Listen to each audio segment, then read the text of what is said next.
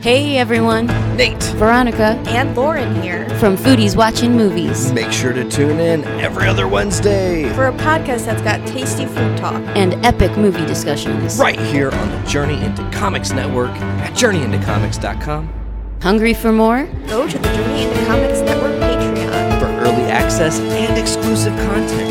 At patreon.com backslash journey into comics. Following is a Journey into Comics Network production. Ladies and gentlemen, I don't know what it means for America, but Elon Musk has gone from selling electric cars to selling flamethrowers. And if you thought that was strange, you haven't heard anything yet. It's time for the Poor Rapport.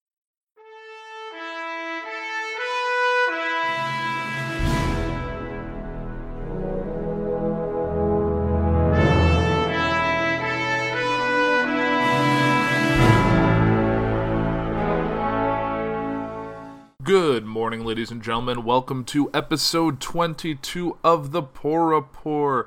I am your host, Andrew Poor, and I want to thank you for listening today. Now, I'm not joking. Elon Musk is using the sales of his flamethrowers to fund his Hyperloop project. Now, for those who don't know what the Hyperloop project is, is Elon Musk wants to create a system of high speed transportation to get from DC to New York and New York to LA and this whole mass of this high speed tube transport. So he's using the proceeds from this firearm sales through his company, the Boring Company. So for $500 you get this flamethrower and like another 30 you get a Boring Company branded fire extinguisher. So he's using this to build a 30 foot underground tunnel to ferry people between New York and Washington DC at high speeds. I think it's supposed to cut down on air travel and make people able to get from one. But it just seems rather ridiculous that we're living in an age where the CEO of a company that's either sending people to space or building electric cars to help the environment is now selling flamethrowers and building large tunnels underground. Sounds like we're entering an apocalyptic situation. Now, before I get into the Poor Four segment for today, I have a couple things I want to talk about. One of which was I watched the Grammys over the weekend, and two things really stood out to me that I kind of want to share. One, Carrie Fisher posthumously won a Grammy for Best Spoken Word Album for her book, The Princess Diarist. I've read the book and I've listened to the audio book. I talked about it back last year on the show in the late teen episodes. Another thing was Kesha's performance of Praying, I feel, was the culmination of the Time's Up movement and the Me Too movement it was a very powerful performance. Unfortunately, she didn't win for that song at the Grammys, but it's shown that this Me Too movement and the Times Up movement has really hit the music industry as well as every facet of the United States and the world in terms of music, politics, business, entertainment. It's all just coming together. Another big thing that happened since my last episode was the Academy Award nominations. Now, I had a lot of feelings about it, and I won't go into it here, but you can listen tomorrow to Foodies Watching Movies, also on the Journey into Comics Network, where you hear me as well as Nate, Veronica, and Lauren go over our picks and discuss the awards and who we think's going to come winning in March. And the big thing that I had to take away from that was I'm really happy the Big Sick got nominated for Best Original Screenplay. It was a great story. It was a true story, and it, I really enjoyed it. Now, moving into well, the meat and potatoes of the show, which is the Poor Four, which is a segment I've been doing for a few weeks now, and I've been very happy with how it's come about. And going right in, big news this week was that casino mogul Steve Wynn has stepped down as RNC finance chairman amid sexual assault allegations, proving that no aspect of the world we live in today is free from people being sought after sexual assault allegations. This resignation followed one day after this, the Wall Street Journal reported interviews with dozens of people regarding his sexual assaults and misconduct. Michael Steele, the former RNC chair, said they couldn't tolerate having him in the role given what the party leadership had said about Democrats and Harvey Weinstein. For those who don't know, the Republicans have been going after the Democrats for all the money they received from Harvey Weinstein the past few years for campaign contributions and legislation and all of that. Harvey Weinstein, for anyone who's been living under a rock for the past six months. Is a big Hollywood producer from Miramax and the Weinstein Company, who's put out a lot of movies, who's had a rather large dossier of sexual assault allegations against him that have finally come to light and really kind of kicked off the this Me Too movement, which started back with uh, Bill Cosby. So now Steve Wynn, who if anyone's ever been to Vegas, there's the Wynn Hotel and Casino. That's probably one of the biggest things. I didn't know who Steve Wynn was. I didn't know that was what the hotel was named. Hotel and casino were named for at the time. But it's just really goes to show that no one is above what's happening in the world and the movement that it that we're in right now. Now he stepped he stepped down. He resigned. The RNC chair accepted it, and Trump most likely was told about it before that time. And what's going to happen next is Trump and the RNC will most likely appoint someone with finance background who's also a friend of Trump, someone that checks all the boxes, someone that Trump won't outright hate right off the bat. And and speaking of job changes, for those of you who know, and I think I talked about it on a few episodes back, is that Omarosa, who has a long history with President Trump, she was a contestant in the early seasons of The Apprentice show that Trump did, I believe, on NBC. I could be completely wrong. During the campaign, she was an active supporter, and when he became president, she took on an advisory role. She stepped down around Christmas time to supposedly move on to bigger and better things. And it turns out those bigger and better things are, was actually to be on Celebrity Big Brother. Really, all this proves is that some people are meant to stay in reality TV and I think President Trump could learn something from her. And moving on to business news, is there is two big mergers that have happened since the last episode. One is a 5.1 billion dollar deal by Bacardi Limited. This deal is to acquire Patron. Add, this will add to Bacardi's 200 brands, which include Bacardi Rum, Grey Goose Vodka, Dewar's Scotch Whiskey, and Bombay Sapphire Gin. This deal will make it the second biggest liquor company in the United States, which is quite an impressive feat. I did not know how far reaching the Bacardi brand was. I didn't realize it dealt with Grey Goose. I'm assuming at one point in time, all of these companies were individual liquor producers, and then they all kind of just conglomerated to have a wider reach and distribution. So, really, for most people, you can get all the liquor you'd want to have from Bacardi Limited now. Another thing that just came out the day I was recording was that Dr. Pepper, Snapple Group, is merging with Keurig Green Mountain to create a beverage giant with estimated 11 billion in annual revenue. Now, if you know, Dr. Pepper Snapple Group produces obviously Dr. Pepper and Snapple, as well as 7 Up, A&W Root Beer, Mott's, Sunkist, and Hawaiian Punch. And Green Mountain Keurig, which in the name obviously includes the Green Mountain Coffee Cup brand, as well as the Keurig single serve coffee makers and that whole distribution line, including all of the partners they have with like Dunkin' and Starbucks and all that to create those K Cup. That's all through partnering with the company. This new company will now be called Keurig Dr. Pepper or KDP. Definitely not a fan of the name. I don't know. It's just kind of an odd name choice. We've seen I don't know. I feel like Dr. Pepper should be in front, or maybe Dr. Pepper Group would maybe be better since Dr. Pepper's probably the, the highest level entity in that due to its wide reach. But Keurig Dr. Pepper just doesn't sound like a company name. It sounds like just listing two things you're gonna get at the grocery store. But I'm assuming they're probably just gonna call it KDP, and well, more power to them. I'm still gonna use my Keurig, and I'm still gonna drink Dr Pepper, so nothing's really gonna change there. And I guess really both of these mergers involve a lot of beverage-based products, and some people probably mix Bacardi rum and Dr Pepper. So maybe one day they'll both merge and we'll have this super conglomerate alcohol drink beverage, including ability to put make mixed drinks using a K cup, and who knows what we could have. And moving right along, back to tangential presidential news, with what came out recently was a very large price tag for two refrigerators.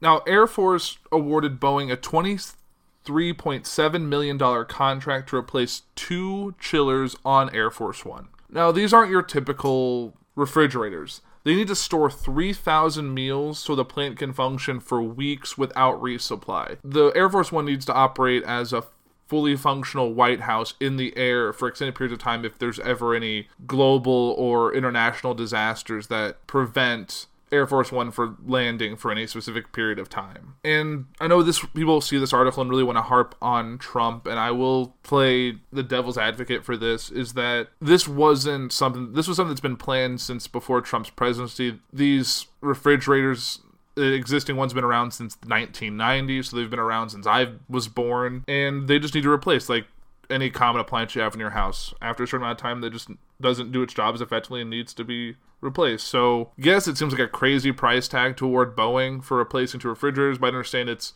not as simple as unplugging it, wheeling it out the front door, and putting a new one in its place. It becomes a large undertaking, especially for something as much of a behemoth as Air Force One. So, yeah, that's rather interesting, and I'm sure people won't stop harping about it for the next few months on both sides. So, always more fun with that. Now, moving into kind of surprising news, but also not unsurprising, is that last summer, apparently, Trump wanted to oust special prosecutor. So apparently last summer, Trump wanted to remove Mueller from overseeing the probe into the Russian meddling in the 2016 election, which is surprising, but it's also how fast it was because I believe he was appointed in February or maybe March, and by early summer he already wanted to remove him, which really, if you fire the special investigator into a into election fraud, that just makes you look guilty. And I guess the only reason he didn't do it or backed off from it was that the White House counsel Donald F. McGahn threatened to quit over it. So he held off and has not done anything since then. And this has kind of caused a divide amongst Congress regarding the issue. And I'm going to have an article here from the Washington Post, which I think is very informative, so I'm going to read that off to you guys now. So, Republicans in Congress were divided Sunday over protecting special counsel Robert S. Mueller III with two senators embracing plans to make it more difficult for President Trump to have him fired, but a top House lawmaker declared them unnecessary. Senator Lindsey Graham highlighted his proposal to check Trump's power over Mueller, while Senator Susan Collins said it wouldn't hurt to pass legislation along those lines. But House Majority Leader Kevin McCarthy said there's no need to pass such a measure, as he defended how the president and his team have navigated Mueller's probe into Russian meddling in the 2016 presidential election. The GOP discord came just days after the revelation that Trump sought Mueller ousted last June, prompting Democrats to make a renewed pitch for Congress to shore up the special counsel's standing. It underscored the growing split in the Republican Party between Trump loyalists and others who are becoming increasingly concerned with the president's actions. That rift presents a challenge for lawmakers hoping to place new limits on Trump's authority, Republicans control both chambers of Congress, and many in the party have been reluctant to take hostile posture towards the president, who holds considerable influence over the conservative base despite his low approval ratings nationally. I have got legislation protecting Mr. Mueller, and I'll be glad to pass it tomorrow, Graham said on ABC This Week with George Stephanopoulos. He was referring to a proposal he unveiled last August with Senator Cory Booker to require a panel of judges to review any decision to fire a special counsel before it's final. Everybody in the White House knows it would be the end of a President Trump's presidency if he fired Mr. Mueller, Graham said. Senator Thom Tillis and Christopher A. Coons have offered a similar plan. Collins said on CNN's State of the Union that adopting some version of their collective idea could be helpful. It would certainly not hurt to put that extra safeguard in place given the latest stories, she said. Late last year, Collins was cooler towards the idea of moving to shield Mueller. In the White in, in the House, where GOP lawmakers have tended to align themselves more closely with Trump, McCarthy showed no appetite for moving ahead with those kind of bills. I don't think there's a need for legislation right now to protect Mueller, McCarthy said on NBC's Meet the Press. He said Trump and his team have fully cooperated with the investigation. McCarthy expressed confidence in Mueller but questions the motivations of some others in the FBI and Justice Departments who have been involved in the probe, citing the revelations of politically charged texts disparaging Trump Graham voiced a similar sentiment. Trump sought the firing of Mueller last June and backed off only after White House counsel Donald F. McGahn threatened to resign. Two people familiar with the episode confirmed on Thursday. White House Legislative Affairs Director Mark Short was asked directly on Fox News Sunday whether Trump wanted to fire Mueller last summer. He responded carefully. I'm not aware the president ever intimated that he wanted to fire Robert Mueller, Short said. He declined to say what Trump would do if Congress acted to make it more difficult for him to get rid of the special counsel. I don't know hypothetically, he said. Democrats Democrats have advanced proceeding with the proposal to reinforce Mueller's standing even as many Republican lawmakers and aides have shown little urgency about acting. Senate Minority Leader Charles E. Schumer has said Democrats will try to add the protections during the government spending negotiations. Not all Democrats are embracing that tactic. Asked Sunday on CNN whether it was a good idea, Senator Joe Manchin III, a centrist facing re election this year, said it would be premature for us to go down that road. Wow, that is a lot of information, so I hope you guys stuck with me through that. So it seems like it's a little bit of a toss up. There's definitely a great divide going on between Democrats and Republicans regarding what to do about Robert Mueller. Republicans feel that if they pass anything to protect Mueller, that they'll face Trump's wrath regarding any future plans to abandon this investigation before it's final. While Democrats are trying to not spurn the process to keep them reelected and also wanting to make sure Trump doesn't abandon this in case it comes out that Trump was involved in the Russian meddling. So it seems like there's a lot going on, and I'll be keeping up with the story as it develops. And I guess there's only one thing left to talk about, and that is involving the health of America. So, as a lot of you know, and a lot of you probably are dealing with now, is that there has been a major flu outbreak in the US since Christmas. This nasty strain of H3N2, which is the descriptor of the virus, now rivals the 2009 swine flu pandemic, with tens of thousands of people flocking to hospitals, causing staffing and bed shortage problems.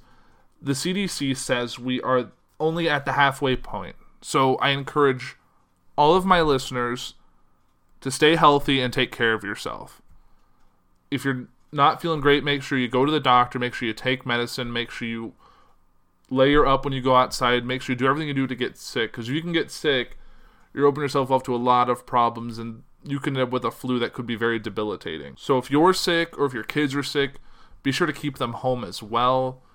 You don't want to spread this through your office or have your kids spread it through school. There have been schools and daycares across the country that have closed due to the spread of this virus. I watched on the news last week where someone is just essentially trying to sanitize a whole daycare classroom because like 10 kids in the classroom came down with the flu. I mean, there have been children and people that have died from this, so it definitely do your best to stay safe. I know it's spread around. I was sick at the beginning of the year. It luckily wasn't the flu, and I got over it, and I've been pretty healthy since then. So, hoping it doesn't come back to bite me before the flu has run its course through the through the country. And now, before you guys get any crazy ideas, no, Tide Pods or bleach will not prevent the flu from catching you. So don't eat Tide Pods, don't drink bleach. Please, I beg of you, don't do that. You'll be doing more harm than good.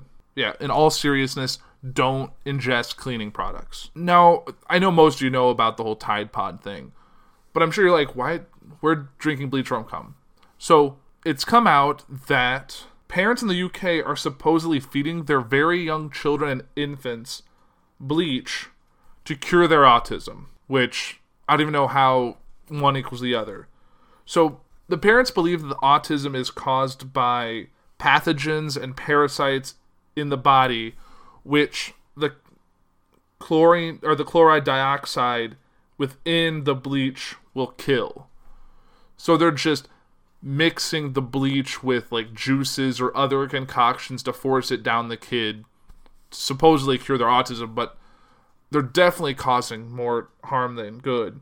They want to kill autism, but they're going to end up killing their own children by this. So don't be an idiot and just take care of your children properly. If they have autism, take care of them. Don't try these weird home remedies that could definitely, definitely cause them a lot of pain, discomfort, and even kill them and that's really all I gotta say about that. Just be smart, be a good parent. Don't just don't do stupid stuff like that.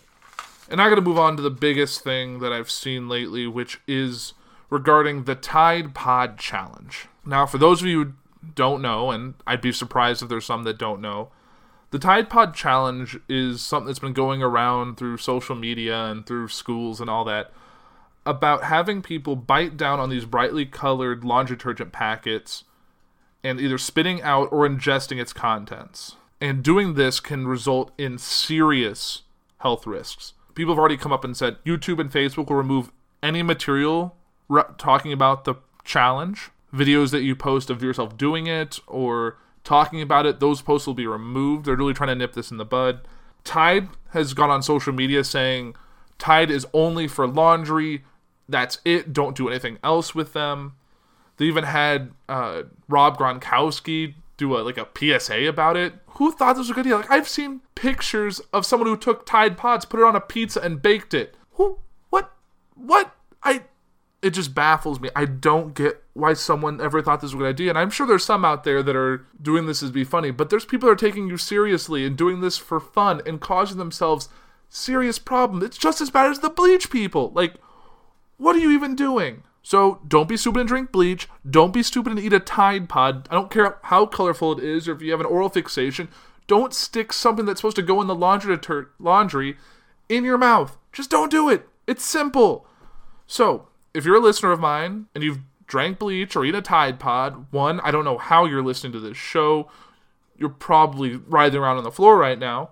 But for those of you who are still conscious, the American Association of Poison Control Centers has a hotline you can call at 1 800 222 1222. A lot of the numbers are close together, so while you're a little out of it and kind of that, just dial that number. You can also text poison to 797979. Again, easy numbers to remember. Do it before it's too late. I want you all healthy. So that's for the people who are using it. If you are a parent and you're listening to this show and you're worried that your kid might be ingesting Tide Pods or doing this Tide Pod challenge, you can do one of two things. Or you can either lock up the Tide Pods, as weird as that sounds. I mean, even stores are doing it now. They're behind plastic with a key lock. So if you want to buy Tide Pods, you have to get a person at the desk. So most likely they're not selling it to a teenager or a kid anymore. Or you can just stop buying Tide Pods. I wouldn't be surprised if Tide and all the other manufacturers of those Easy Pod laundry detergent pieces just stop producing it just for the safety of all these children. Part of me says, yeah, go for it. Just let natural selection take its course. But yeah, just be smarter. If you're worried about your kids, just keep it out of the house or keep it locked up and do the laundry yourself. But I'm hoping this is just a fad and it'll pass by, and I'm hoping the cases aren't as many as I've been reading because I don't know where people get these crazy ideas. And really, that's it for today's show. It's kind of a short one. I even did an additional story, additional topic. So it's, I guess it's the poor four plus one more type of episode. And I guess it's good because next week won't be a typical show. I'm going to do a recap and debrief on Trump's State of the Union, which for those listening on Tuesday will be this evening. It'll be at 8 p.m. Central Time. It'll be live. I will be taking notes and immediately after immediately after it airs, I will be recording my thoughts and my comments on Trump's first State of the Union. Be very interested to see him in front of Congress and seeing what he says. I know I have bit my tongue about this, but after his last big speech in front of a large crowd was at the inauguration, I basically said, let's give him a chance, it can't be all bad. And I was definitely mistaken. So I will definitely be going in deep on Trump's State of the Union speech on episode 23, and that'll be up pretty quick this week on Patreon. So if you go to patreon.com slash journey into comics, you can get early access to all of our shows as soon as they're available for only a dollar. Or for $3, you get access to all of our exclusive content, as well as something that we're doing across all the shows on the network, which is The Road to Infinity War.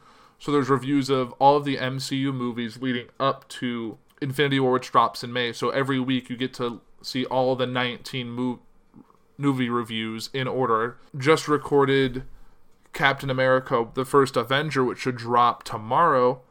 And I've previously recorded Iron Man 2, which dropped a couple weeks ago. So I encourage everyone to listen to that if you're all excited for the MCU and for Black Panther and Infinity War. So encourage everyone to just for three dollars you get access to that, and three dollars a month is not a lot. You get a soda and a bag of chips, or you get something off the dollar menu, you get a coffee.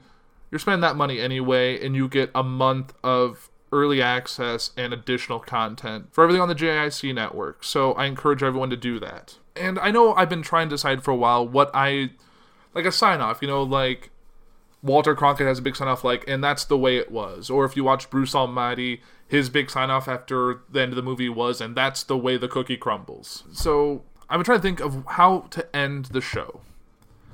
And I saw the post. And there's a line at the end which I think holds true. And this is really for all the fake news followers out there and the people who spread the fake news and things just to pump up the president or everyone else who's in charge and just to serve your own interests. One of the final lines in the post is a direct quote from Judge Hugo Black regarding the 6 to 3 US Supreme Court majority that decided in favor of the press. He said, "In the First Amendment, the founding fathers gave the free press the protection it must have to fulfill its essential role in our democracy. The press was to serve the governed, not the governors." And that's a very powerful quote. That's as much important as it was back in the 70s when it was originally quoted to now with the era of fake news. So I think to end this show right, for all of you fake news people out there, remember the press is here to serve the governed, not the governors. That's the Poor Report for this week. I'm Andrew Poor, and have a great week.